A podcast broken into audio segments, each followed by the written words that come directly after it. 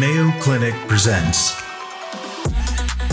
the Always On EM podcast, hosted by Alex Finch and Venk Bellamkonda.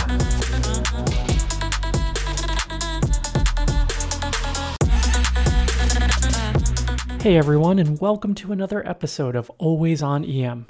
I'm Alex Finch, and I'm joined by my co host, Venk Bellamkonda. To all of our returning listeners, we are grateful to have you back. And to our new listeners, welcome. Please consider liking, commenting, or following the podcast, or you can reach out to us on Twitter at alwaysonem. You could also shoot us an email to alwaysonem at gmail.com. We would love to hear your thoughts and feedback. We're here today to talk about the EM workforce. I'm so excited to introduce our guest today, an EM physician scientist and all around incredible human being, Christopher Bennett. I've been lucky to know Chris since medical school, and he's now an assistant professor at Stanford. Chris, welcome to the show. You've done so many incredible things since graduating from residency. Can you tell us a little bit more about your adventures so far and the journey you've taken into EM? Yeah, so thanks, Alex, and thank, thanks for having me. Uh, so, as you mentioned, my name is Christopher Bennett. I'm um, physician scientist here in the Department of Emergency Medicine at Stanford in the Division of Research. Uh, as Alex mentioned, so I went to medical school with him at the University of North Carolina shortly after a small stint as a geneticist at Duke University, where I subsequently also spent a little bit of time as a Howard Hughes Fellow and geneticist. After medical school, I went to complete my residency at the four year program at Harvard in Boston. And so a lot of the work that I think we'll talk about today stems from my work with uh, the MGH team as well as the Harvard team focused on the workforce stuff. I am a classically trained geneticist, a recently trained epidemiologist, but I identify more as a data scientist and a health services researcher.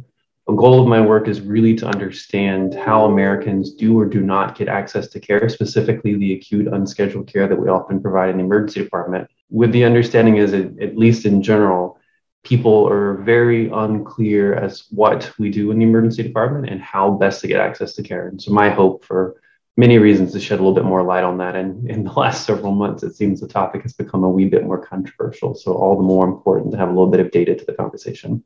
First, welcome to the show. And when I was reading about you, I was so excited.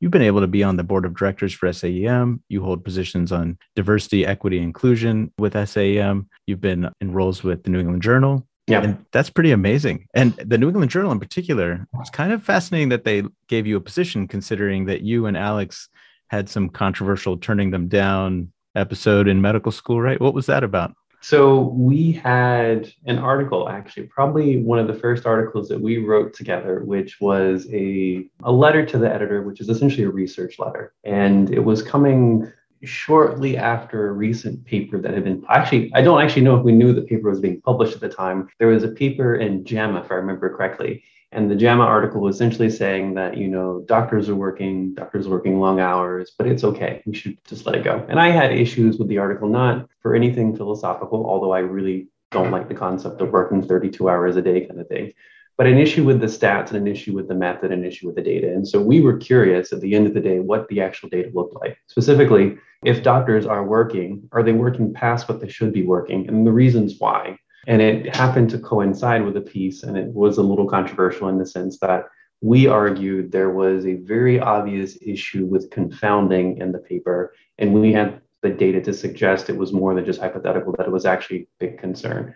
I got a lot of angry emails after that, that paper was published, and we had a subsequent number of papers that come on after it, still just showing the data. And so the data are what the data are, and it just shows that it, in general, doctors work longer, they don't report how long they work, and there's some quite scary reasons why they do it. So a lot of pressures on residents to do more than what they should be doing, which I, I worry in the long run is a safety issue for physicians, specifically in the context of burnout these days. We did a couple of these projects together, but it really stems from my admiration for you. You had this idea. It came from looking critically at the published literature and saying, I feel that this isn't telling the whole story and I want to better characterize the workforce. It seems like you have started to build a whole career around this question of who are the people working in our workforce and and what exactly are they doing. You've published a number of things since that time. Tell us more about your current work.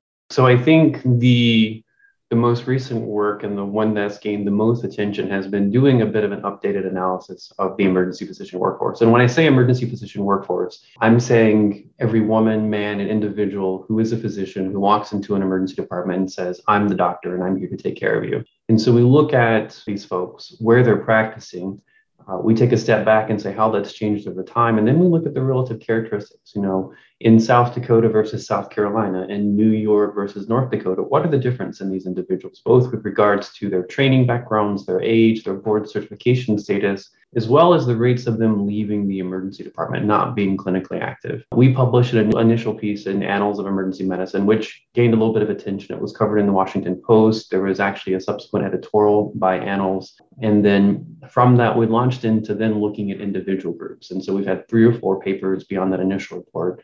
And I mentioned to Alex earlier, we have one paper that's still under embargo, which I think will be unfortunately quite controversial, but I think it will make a more complete story. And we have two additional papers to sort of supplement this recent workforce project paper that was in Annals by Dr. Marco, looking at the 2030 projections and the surplus. It seems to be everyone's tongue. You were a geneticist first. Now you're an expert on our workforce. What drew you to these questions?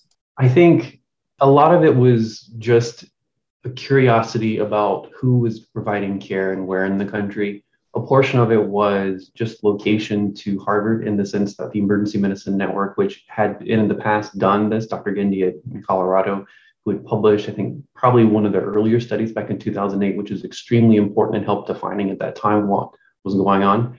And so I think those two together and just an interest in wanting to get a bit more understanding in how to handle different data sets. I, I've not done too much in the way of work in this particular niche I think all those together led to it. A part of it probably also stemmed from the fact that I've done several studies and I've been still interested in looking at trends in the demographics of populations, both emergency medicine residents as well as basic science faculty, and looking over time to see the composition of the larger workforce, both on a basic science level as well as academic emergency medicine and just clinical medicine overall. Because I think at the end of the day, it's a responsibility for all of us to better understand where we're going and also some of the barriers that prevent a workforce from being very reflective of the population of patients that they serve. And so I took that to heart and I did what I could using the data that I had available to me. And Chris, boy, you've done a remarkable job. I'd really like to focus in on the 2020 study. And for those listening that want to look it up, it is the National Study of the Emergency Physician Workforce 2020, published in the Annals of Emergency Medicine, December 2020, and Dr. Bennett is the first author. Chris, can you walk us through how this study was conducted?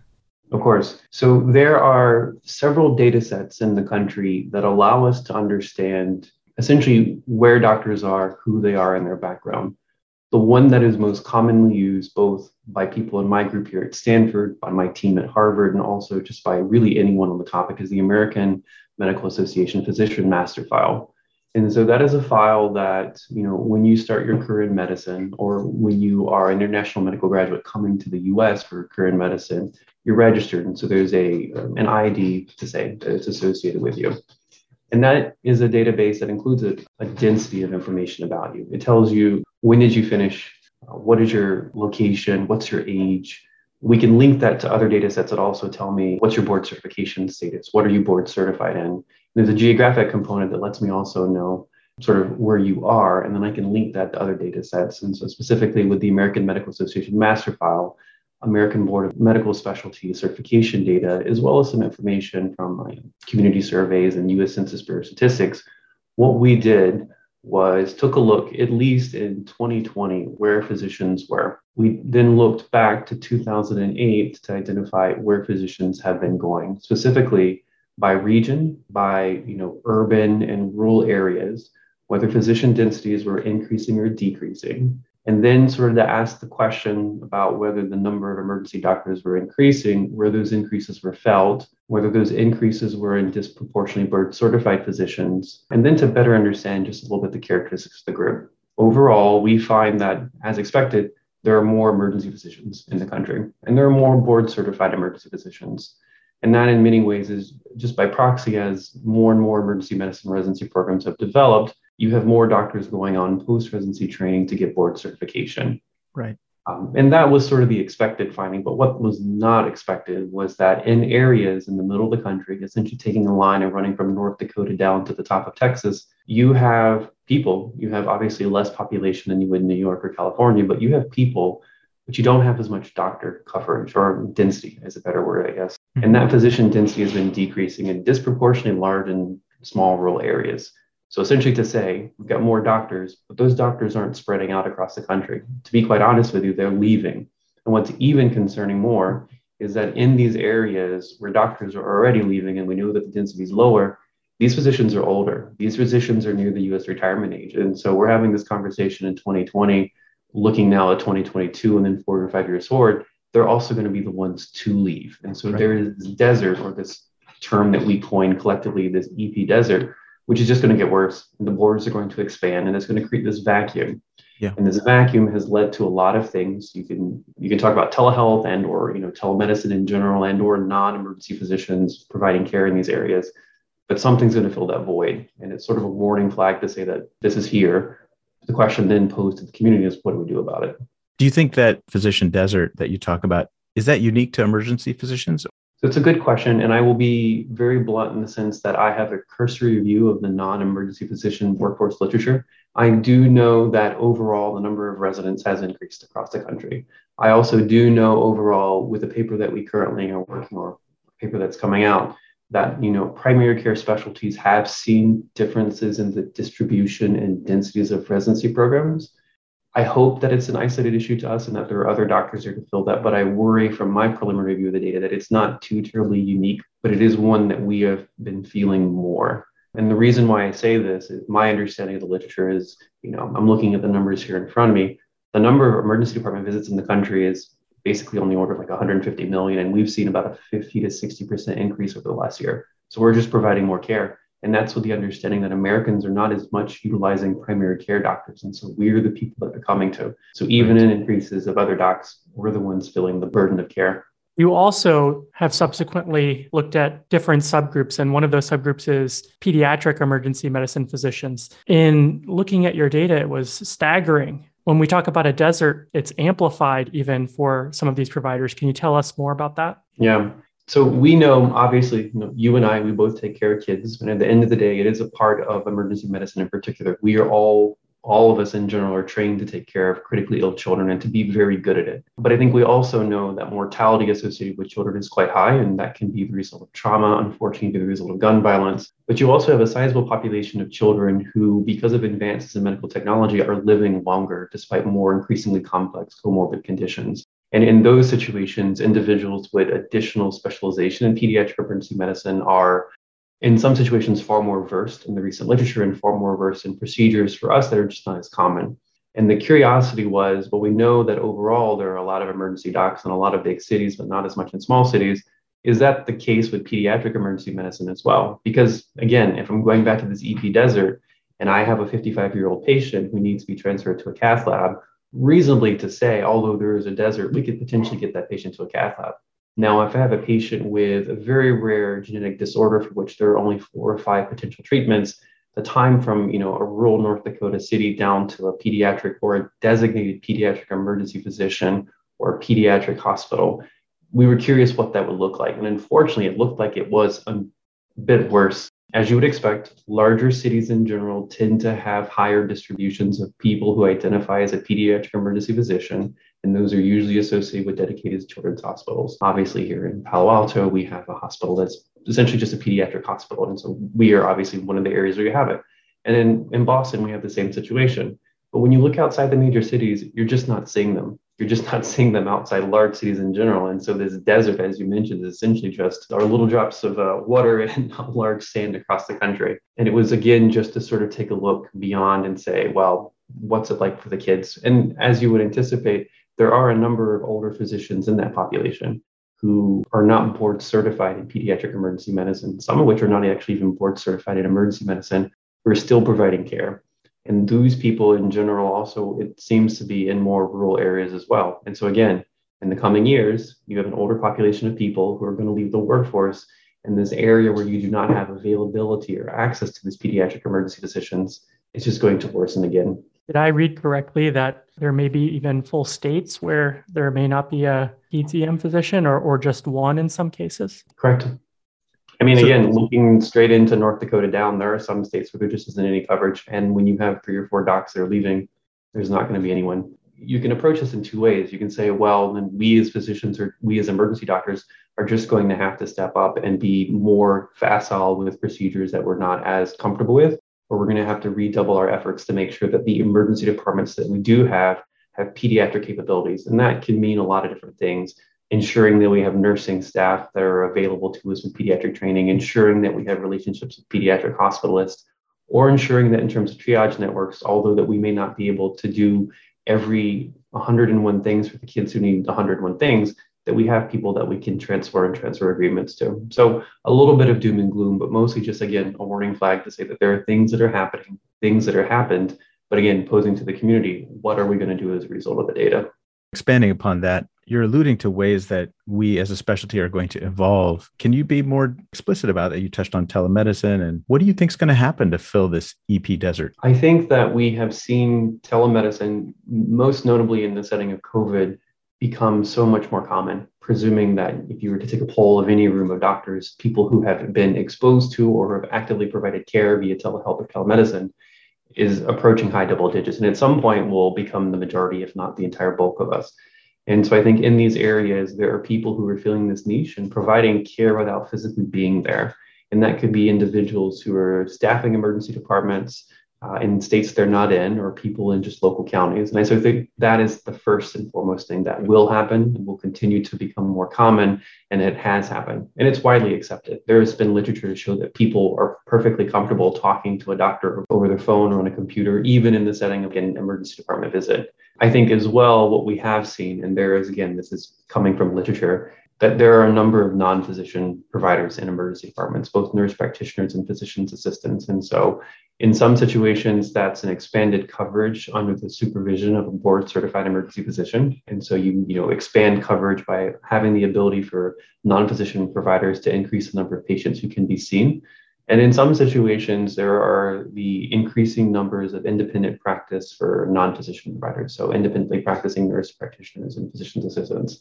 And as I think over the last six to seven months has demonstrated, more and more states are becoming more comfortable with that. And I think that will honestly, in some situations, in the absence of doctors going to these spots, I think that is going to be a way in which an increased number of Americans get the acute unscheduled care that they often get in EDs. Do you see that evolution that's filling the mid portion of the US as different than what evolution might happen, say, in rural coastal states? Not necessarily. I mean, when you look across the seaboard, both California on the West Coast and you know North Carolina on the East Coast, you have more availability and more access of docs. And that in many situations is because coastal towns in and of themselves tend to have, although somewhat sparse and there's a mountain over it, over the mountain there is San Francisco, or over the mountain there's Seattle. And so the access to that, you know, major care center that you don't currently have available to you is still there. So a city with a population of 300 people is still on the highway to a larger city. And so I think it's a little bit of a different situation compared to like South Dakota, where you have two states in both directions.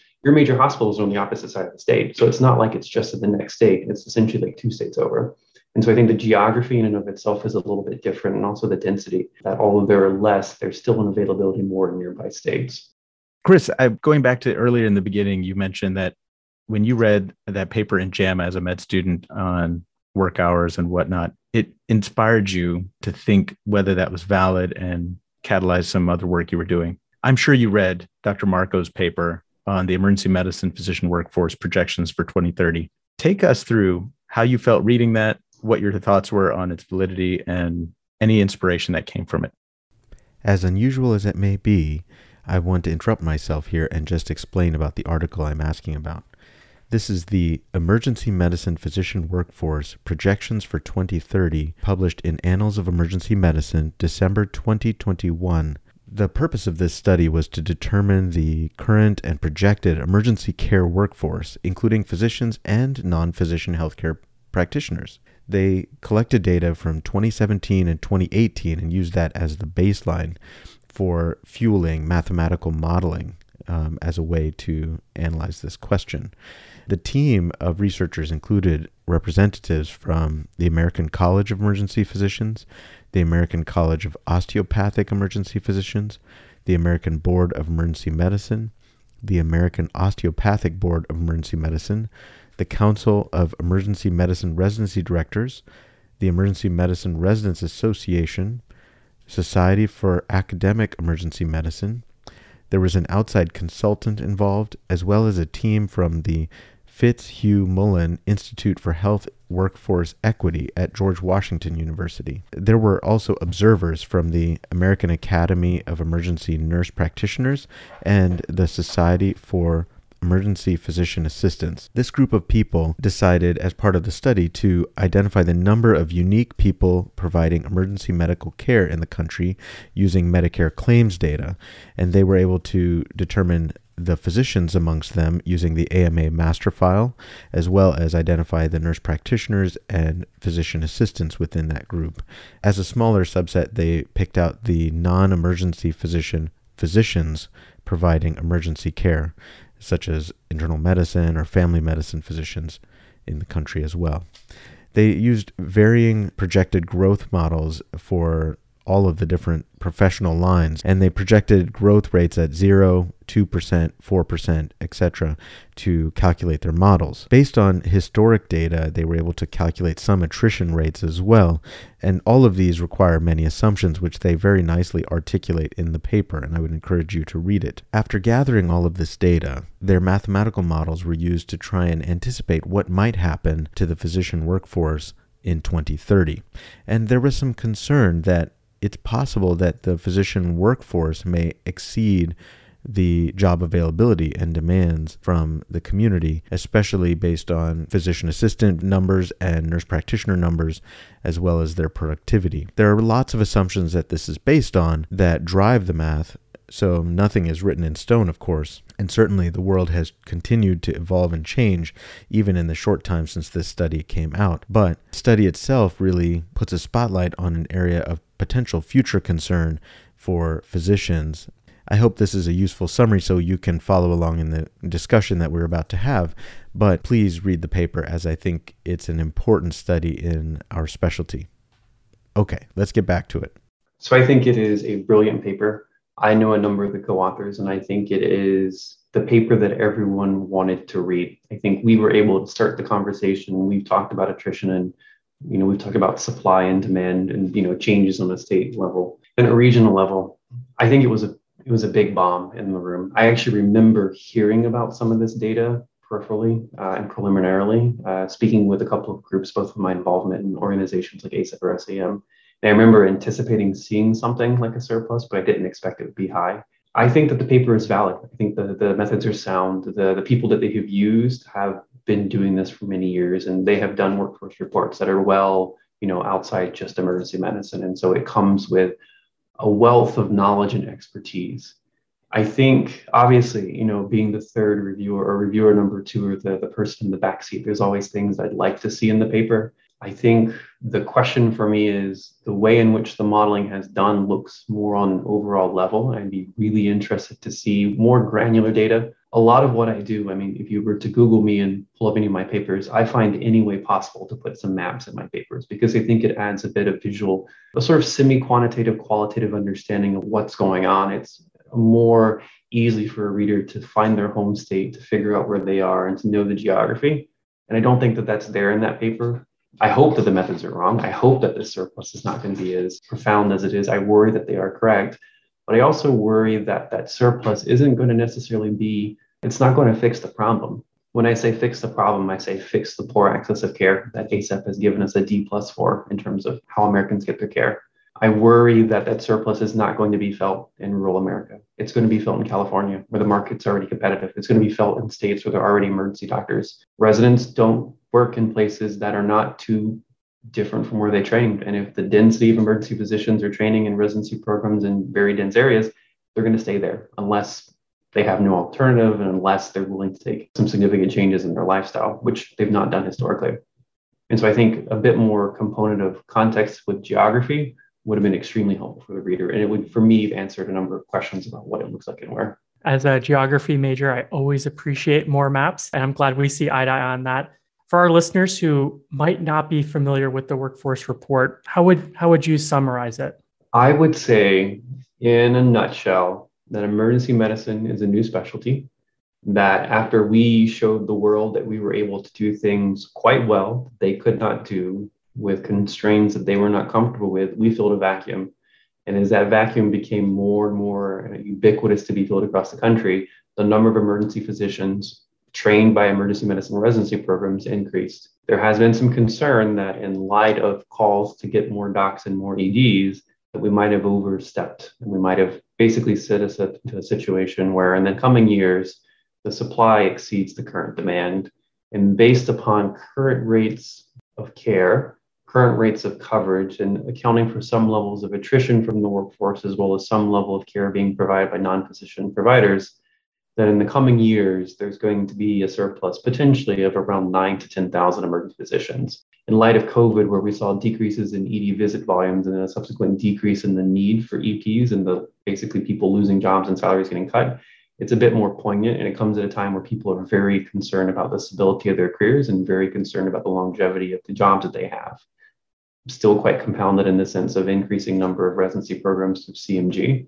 Uh, and it has been a bombshell in the community. I mean, it's on the, the lips of everyone in the space that I'm in, and for a lot of different reasons, but mostly just because of the fear that we can see in our fellow ED docs and the calls to action by people to cut residencies or to prevent new residencies and pretty drastic movements, but also has been a bombshell for us to redefine what we do. Is this an opportunity to expand out and to identify new areas where we're not currently formally, but maybe peripherally, and to redefine what it will be to be an emergency doctor in 2030 or 2040? What would you say to somebody thinking about going into EM? Is it all doom and gloom, or uh, how can someone set themselves up for success in a career in EM at this point? So, you know, I, am a board certified emergency physician, and I'm always going to paint the worst story. And that's going to be for a lot of reasons, mostly because at the end of the day, if you walk into my emergency department, I want you to know what every sniffle and cough is going to potentially mean and to be watchful for. The worst um, first diagnosis always. Well, it is what we do, right? So the the words, and I've, I've actually had this conversation with many medical students, mostly because after this Washington Post and this Maura Kelly article came out in Annals, people were essentially just emailing me. I actually had several program directors from different programs that will not be named reach out to me and ask me about numbers, which actually led to one of the papers that we're working on. But I would say you have a couple of things going on. You have attrition from the workforce, you have attrition from rural areas, you have attrition from people who are not emergency medicine trained or board certified. And then you have a lot of other flux in the background that it is unclear whether or not this surplus to me will truly be as profound.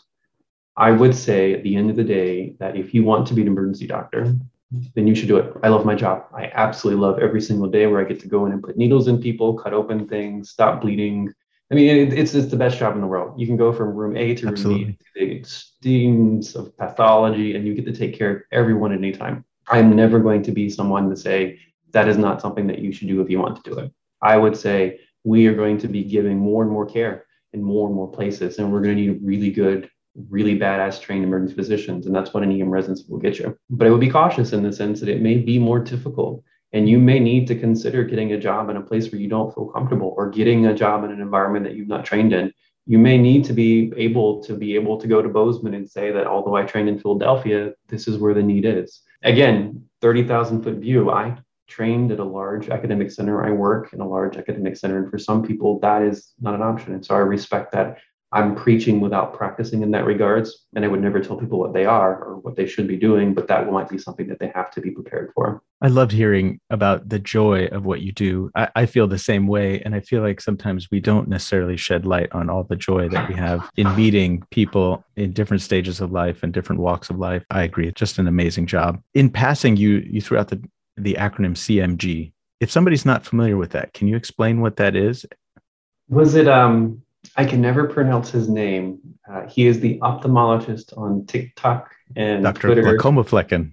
He did not, did he not ask that question earlier on Twitter? Um, I feel like I would just refer you there. And I, I say that because it means a lot of different things to a lot of different folks. And at the end of the day, that is, I mean, that's the next step that's like the next conversation piece for everyone. So a CMG is a corporate management group, essentially is a private equity firm that comes into an emergency department and facilitates a hospital buying a contract by providing physicians. In many situations, these are individuals who have very little connection and or interest to the emergency doctors that they employ.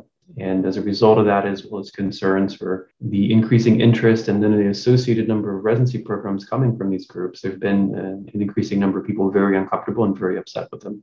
And that's led to a number of recent op eds and a number of recent articles both research and editorials that have been taking a less than positive light and have left some very scathing Yelp reviews, to be quite honest with you. And so, just to clarify, these corporate management groups are starting training programs too, right? Yeah.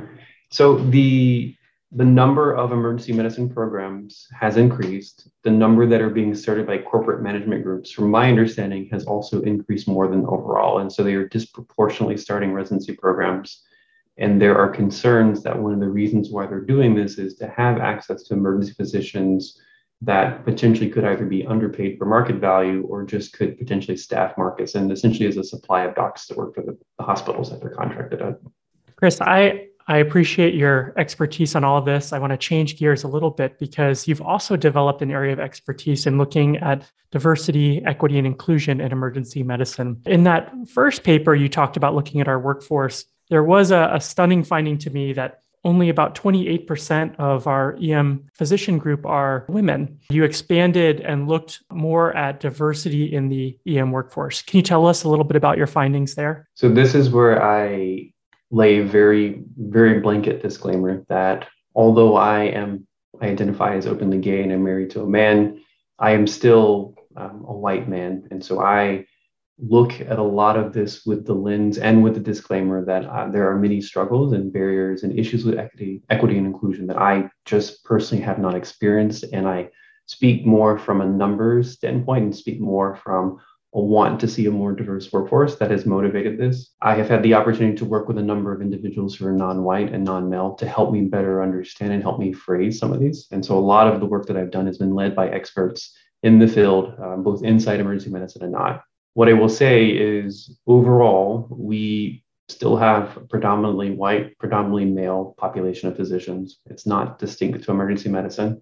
It most certainly is worse in other specialties, but it persists. We had a paper in PLOS several years ago with a colleague of mine from graduate school, as well as some statisticians at the network we had that looked at basic science faculty and showed that overall that, you know, despite increases in the proportion of people who are either non-white or non-male, you still very much have in at least that population a population that is mostly remaining mostly white and male. From that initial paper we took a couple of steps and then we looked at other specialties. Specifically we did a paper that was in JAMA surgery looking at surgical specialties to show again the number of people who identified as women by specialty and that there was significant room for improvement We've also looked at the demographic trends in emergency medicine residents to show again that it's predominantly male and white, and that although increasing, the rates of in, the rates of or the slope for increase does not represent the population proportions, and that there is a need, and that just as bluntly said as possible, the efforts that we have all been very interested in, all very hopeful for, have just not done what they should have done. They've failed currently. So we have to figure out whether that means we scrap the book and we go back or we really dedicate ourselves to making sure that the workforce is more diverse. Um, I've had the opportunity to work with SAEM both on the first uh, executive task force for this, as well as one of the founding members for equity inclusion. Um, and we continue to do work on this. We actually have a paper coming out in a couple of weeks that talks on this with regard specifically to SAEM, which I hope will be very helpful as a reference point and a sounding block to move forward you could speak directly to program directors around the country to try and make this problem better based on your expertise, what would you tell them? I would say I'm not an expert. That would be the first thing that I would say. in any ways, number. So I'm a numbers person, right? So I have five Excel sheets and two R files up on my computer here, and there's like GitHub in the background. I would say the numbers suggest that we're just doing a terrible, terrible, terrible job. And I would emphasize that they're terrible. There have been people who have been very good in this space with regards to identifying institutional, individual, hospital level ways to increase the number of individuals who are non white and non male. I would say look to your peers for that. I would also encourage people to take a step back and say the medical student population is increasingly diverse. And I think a lot of this stems from identifying very early on ways to promote and to retain those individuals who then could potentially matriculate into emergency medicine. I think they're just missed opportunities. I think a program director might be interested to engage earlier, earlier on for potential applicants very early on in the sense of medical school clerkships, engaging with medical students early on, identifying individual level program issues. Do you not have a population of faculty who are interested in this? Is your department supported? Are there barriers that you are not aware of? Are there unconscious biases in the way in which you interview your applicants that disproportionately um, prevent individuals who are non-white, and non-well from being successful in interviews? And are you acknowledging but not doing something about the problem? What does your actual effort look like? Is it in name only? Do you have one person who has 0.0036% to focus on and basically diversifying your workforce? I would say take a needs-based assessment, look at where you are and set goals. Many organizations currently are setting benchmarks and establishing report cards to measure progress and being very open about it. And I think that public show is is helpful in many ways. One, because it gives us something to refer back to, but two, it's a public statement that there is a commitment that has been made and there is a goal that we strive for. And I think more people doing that, more people recognizing that the workforce is not going to get there on its own, that it's going to require ongoing continued effort, is a good start, if nothing else. Along those lines, a while back, I was following Dr. Capers um, I don't know if you're familiar with him. He's he was at Ohio State. While he was there, he was reaching out into middle schools and high schools to engage potential future scientists and physicians, trying to figure out how he could support them on that journey, and saw a tangible increase in the medical students at Ohio State. It was pretty impressive. He's now in Texas, I believe. Listening to you reminds me of, of what he was doing.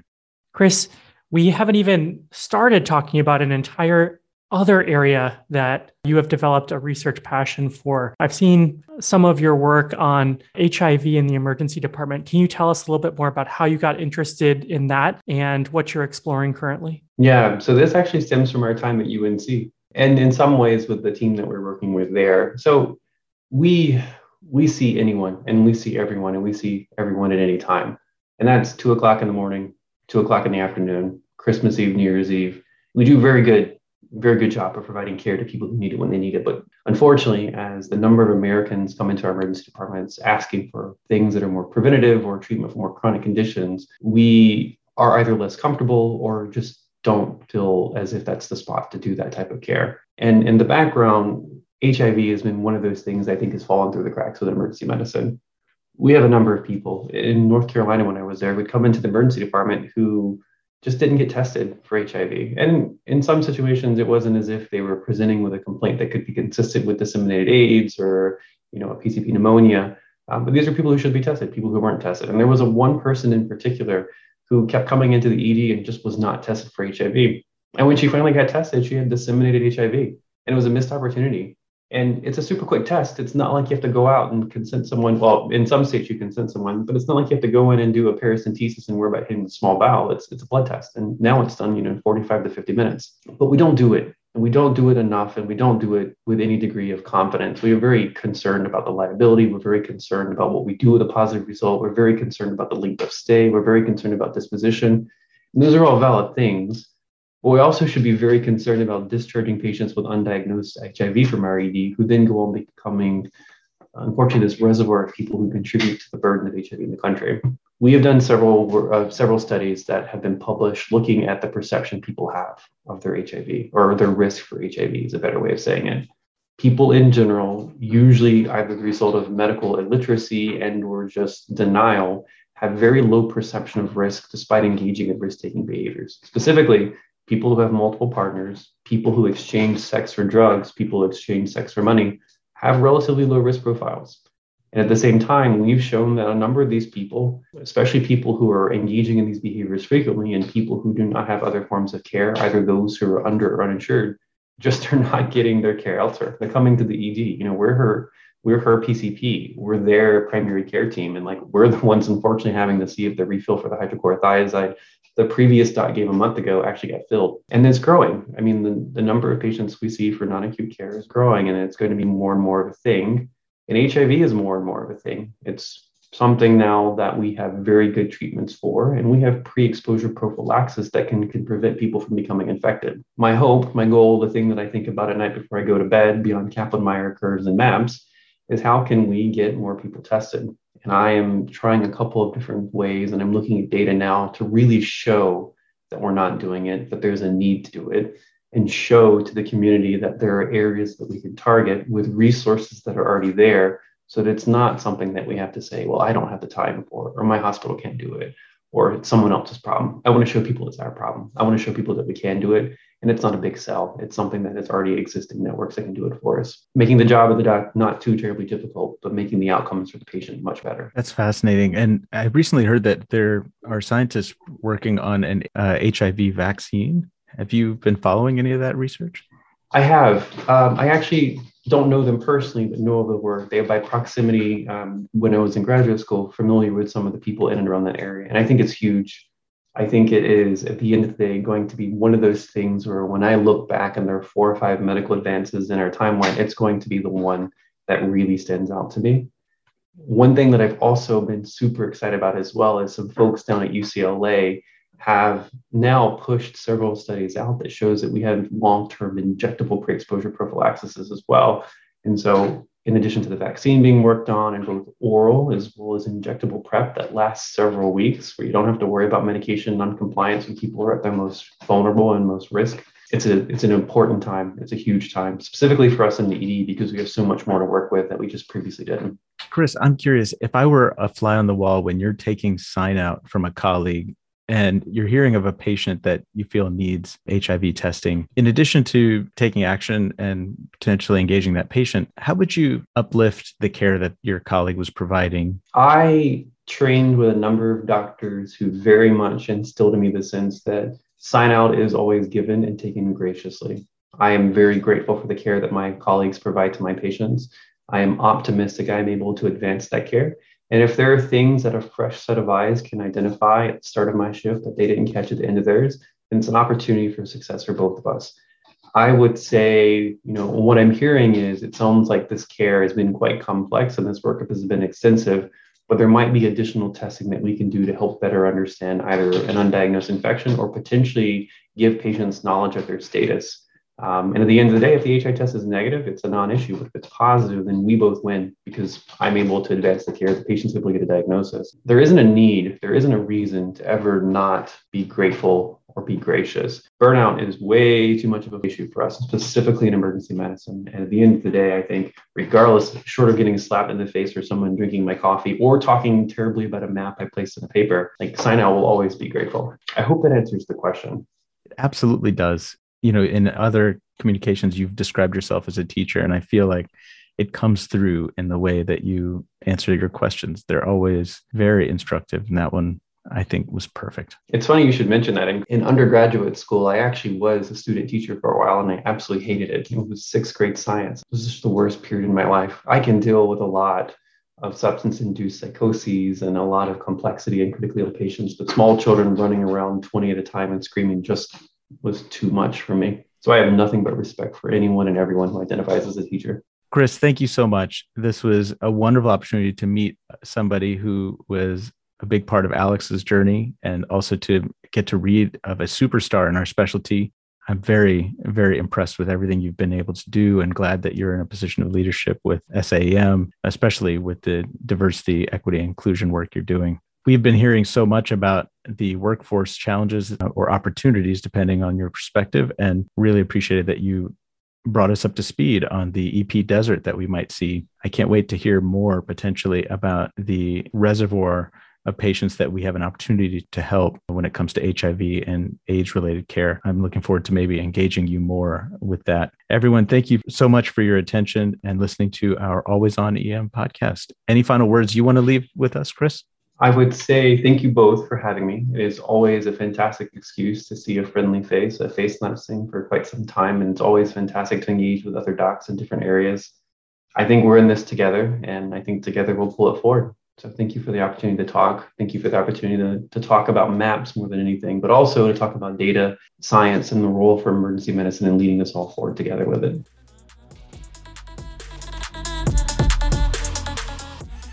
Hey everyone, thank you again for listening. Don't forget to like, comment, or follow the podcast. We'd love to hear from you, and I hope you have a wonderful week.